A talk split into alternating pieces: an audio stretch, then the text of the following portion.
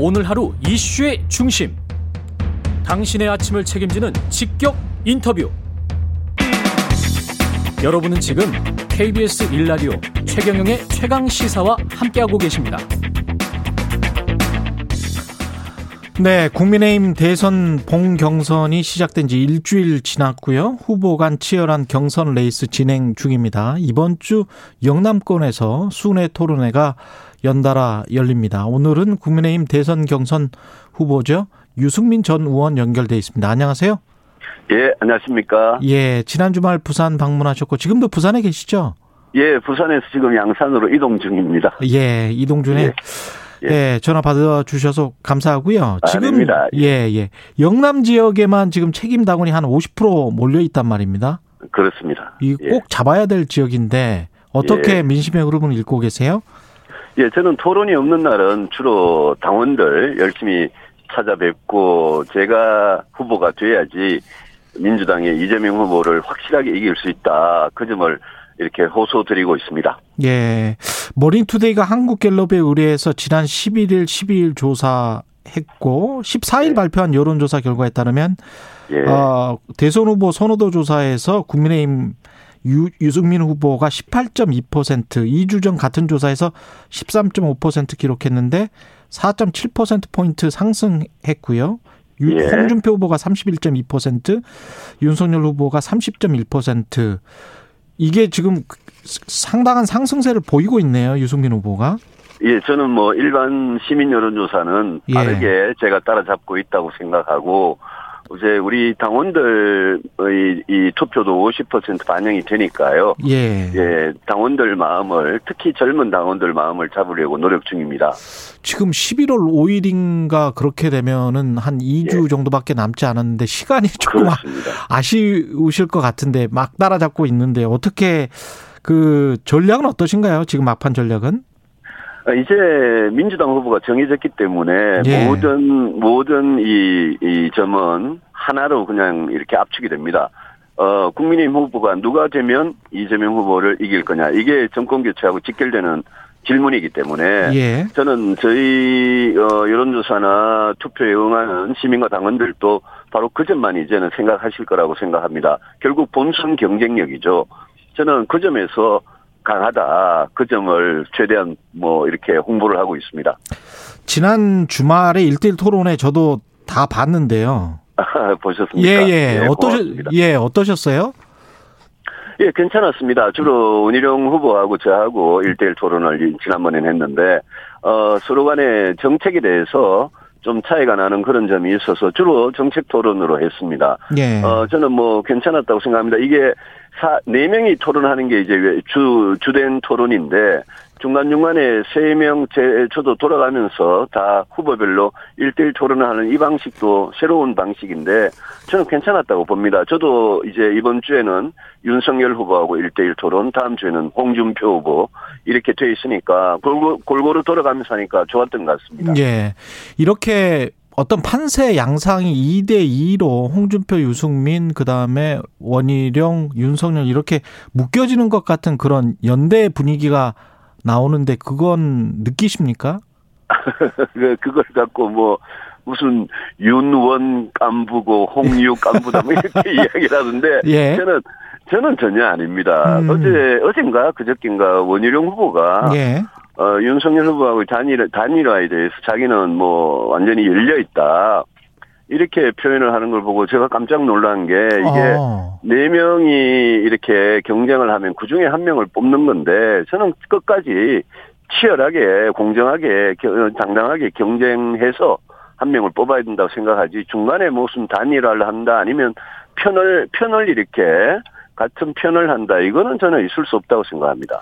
근데 그 질문을 하셨는데 정직 2개월에 관해서 어떻게 평가를 하는가 행정법원에서 네네. 판결 나온 거 그걸 예. 대답을 결국은 안 하더라고요. 회피를 아, 안 하더라고요. 예. 예. 그래서 왜냐하면 그런 법원의 판결에 대해서 정치인이 법원 판결에 대해서 뭘 간섭하고 막 그거를 막 심하게 항의하고 저는 그럴 수는 없다고 생각합니다. 다만 법원의 판결은 우리가 사법부의 판단을 어떻게 생각하느냐 비록 1심이지만 네. 거기에 대한 정치인의 생각은 있을 수 있잖아요.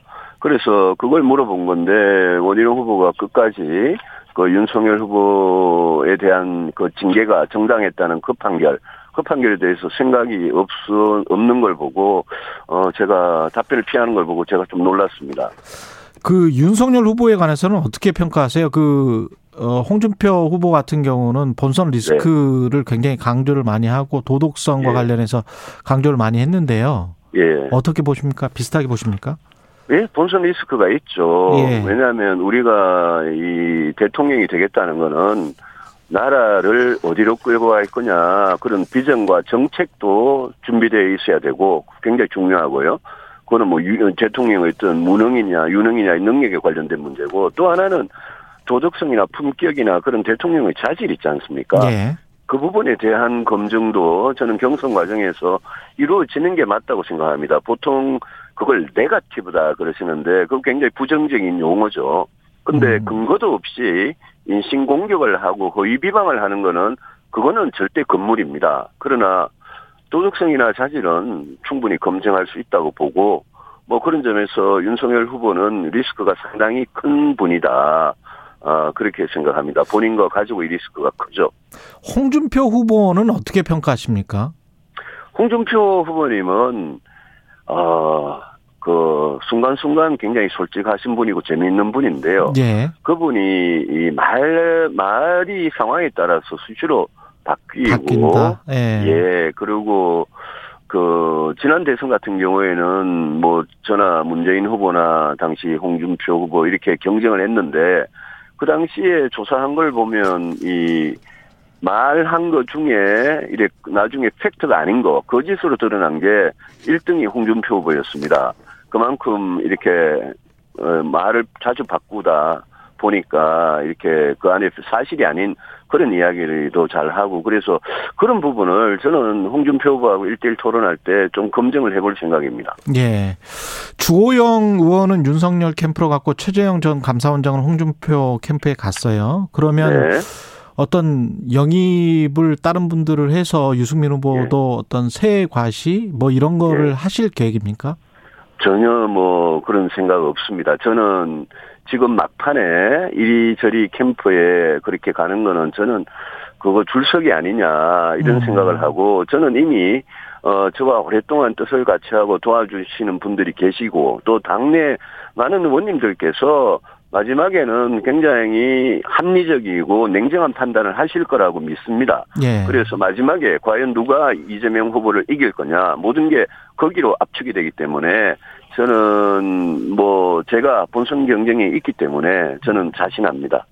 근데 이제 제가 토론회를 쭉 예. 보면서 느꼈던 건요. 네네. 현실적이고 합리적인 그 유권자도 있는 반면에 네. 뭔가 환타지나 이미지나 뭐 카리스마나 뭔가 기세를 원하는 그런 유권자도 있는 것 같아요. 네. 그런 측면에서 이제 유승민 후보는 현실적이고 합리적인 거는 다 사람들이 인정하는데 예. 어떤 그런 세불리기랄지 뭐 이렇게 예. 어 같이 가 같이 가자는 어떤 그런 느낌 있지 않습니까? 그런 예. 느낌에서 조금 뭐 불리하지 않나 이런 생각도 들고요. 그런 쪽을 전략적으로 조금 더 어, 어떻게 구축할 그런 생각은 없으신가요? 그게 이제 제가 지지도를 예. 어 이렇게 지금 빠르게 따라잡다 보니까 그동안 뭐 낮았던 건 사실이니까요. 예. 어 그래서 사실 어 사람들이 이렇게 이, 이 세를 어 불리는 거를 어려웠던 그런 측면이 분명히 있죠. 근데 제가 굉장히 이 어려운 길을 걸어왔는데 그 사이에 개혁 보수를 꼭 하고 싶다. 그런 정치를 하고 싶다 그래서 그 사이에 저와 같이 뜻을 했던 동지도 굉장히 많습니다. 지금 뭐 이준석 당대표도 그랬던 거고요. 오세훈 네. 서울시장도 우리 같은 출신이고 그래서 저는 뭐 제가 바깥에서 그렇게 보시는 것보다 어, 보기 보다는 훨씬 더 저, 저를 도와주는 동지들이 많습니다. 예. 이재명 경기도지사 오늘 국감, 그 다음에 수요일도 국감에 에, 나옵니다. 지금 대선 예. 후보로서 이재명 지사는 어떻게 평가하십니까? 아, 그 강점도 많은 분인데 예. 저는 대한민국 대통령이 되기에는 어 그 정책적인 측면은 너무나 이 나라를 망하게 하는 그런 쪽으로 갈 것 같고 또 대통령으로서의 어떤 품격이나 자질 이런 측면에서는 저는 정말 점수를 줄 수가 없습니다. 그래서 이재명 후보하고 그런 분하고 붙어서 정말 이겨내려면 음. 정책도 준비가 잘 돼 있고 TV 토론도 강하고 그리고 도덕성이나 자질에서도 완벽한 사람이 나가서 나가야 이긴다고 생각하고 그게 저라고 생각합니다. 정책 이야기에서 나라를 망하게 하는 정책들은 어떤 거라고 생각하세요? 이재명 후보의? 제가 제가 늘 이야기하는 악성 포퓰리즘이라는 거죠. 예컨대 음. 기본소득, 기본 주택 이런 게 돈이 어마어마하게 들어가고 예컨대 그걸 받지 않아도 살 수, 살아갈 수 있는 그런 사람 또 그런 주택을 재산이나 소득이 있는 분들한테까지 드린다. 이런 정책들은 완전히 그냥 저는 정말 나쁜 포퓰리즘이라고 생각합니다. 예. 그런데 그게 이제 선거에 위력을 발휘할 거라고 이재명 후보는 믿는 모양인데 저는 문재인 정권을 4년 반을 겪어보신 국민들께서 지금 부동산 일자리 문제 겪어보신 국민들께서 자영업자, 소상공인 이런 분들께서 저는 이재명 지사의 그런 아주 달콤한 그런 포퓰리즘 정책에 쏘가 넘어가지 않을 거라고 생각하고 저는 그런 분들께 호소하는 완전히 다른 정책들을 준비하고 있습니다. 유승민 후보의 정책을 좀 소개를 해 주십시오, 그러면. 예, 저는 부동산은 기본주택 같은 그런 로또식의 부동산은 안 하고 부동산은 딱 세 가지입니다. 저는 공급을 확실하게 늘리고 부동산 세금은 줄이고 규제 풀고 특히 지금 대출 규제를 줘오고 있는데 예. 저는 1가구 1주택 무주 그걸 원하는 분들한테 대출 규제는 그거는 안 하는 게 맞다고 생각합니다. 그리고 저는 일자리에 있어서도 문재인식 내지는 이재명식 그런 일자리가 아니라 진짜 우리 경제 이렇게 세 살이 돋아나서 우리 경제가 성장해서 나오는 좋은 일자리 그런 일자리를 만들려면 기업과 산업을 다시 일으켜 세워야 됩니다. 그래서 저는 무엇보다도 대통령이 되면 부동산 문제 해결한 다음에는 모든 전력을 어 경제를 다시 성장시키는데 하는 거고 거기에 제가 제일 중요하게 생각하는 게 제가 그걸 디지털 혁신 인재 100만 명이라고 그러는데 예. 혁신 인재를 양성하면 우리 경제는 살아나게 되어 있습니다. 거기에 5년 내내 올인할 생각입니다. 그 대출 규제 같은 경우는 인플레이션 상황이랄지 또 잘 아시겠지만 가계 빚을 져서 대출을 통해서 실수요자가 집을 사는 게 아니고 예. 투자를 하는 분들도 많잖아요. 아니요, 그거는 예. 이제 구분을 해야 됩니다. 예. 무, 무주택자가 예. 내집 마련을 위해서 아니면 전월세를 위해서 예. 그거는 실수요기 때문에 그런 대출까지도 이렇게 집값을 올리고 전월세를 올려놓고 대출을 막아버리면 어떡하라는 음. 이야기입니까? 그래서 그 무주택자 가 집을 마련할 때 내지는 전월세를 구할 때 거기에 필요한 대출까지 막아서는 안 된다. 예. 이런 뜻입니다. 알겠습니다. 본 경선까지 2주 정도 남았고요. 어떤 전략을 그렇습니다. 세우고 계신지 끝으로 좀 말씀을 해 주시고 예, 끝내겠습니다. 예.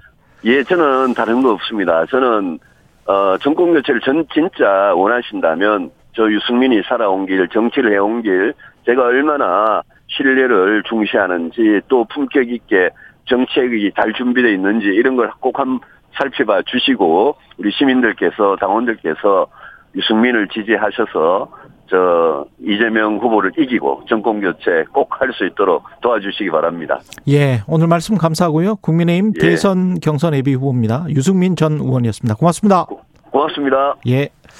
네, KBS 일라디오 최경령의 최강시사 1부는 여기까지고요. 잠시 후 2부에서는 최고의 정치 더불어민주당 진성준 의원, 국민의힘 성일종 의원 만납니다.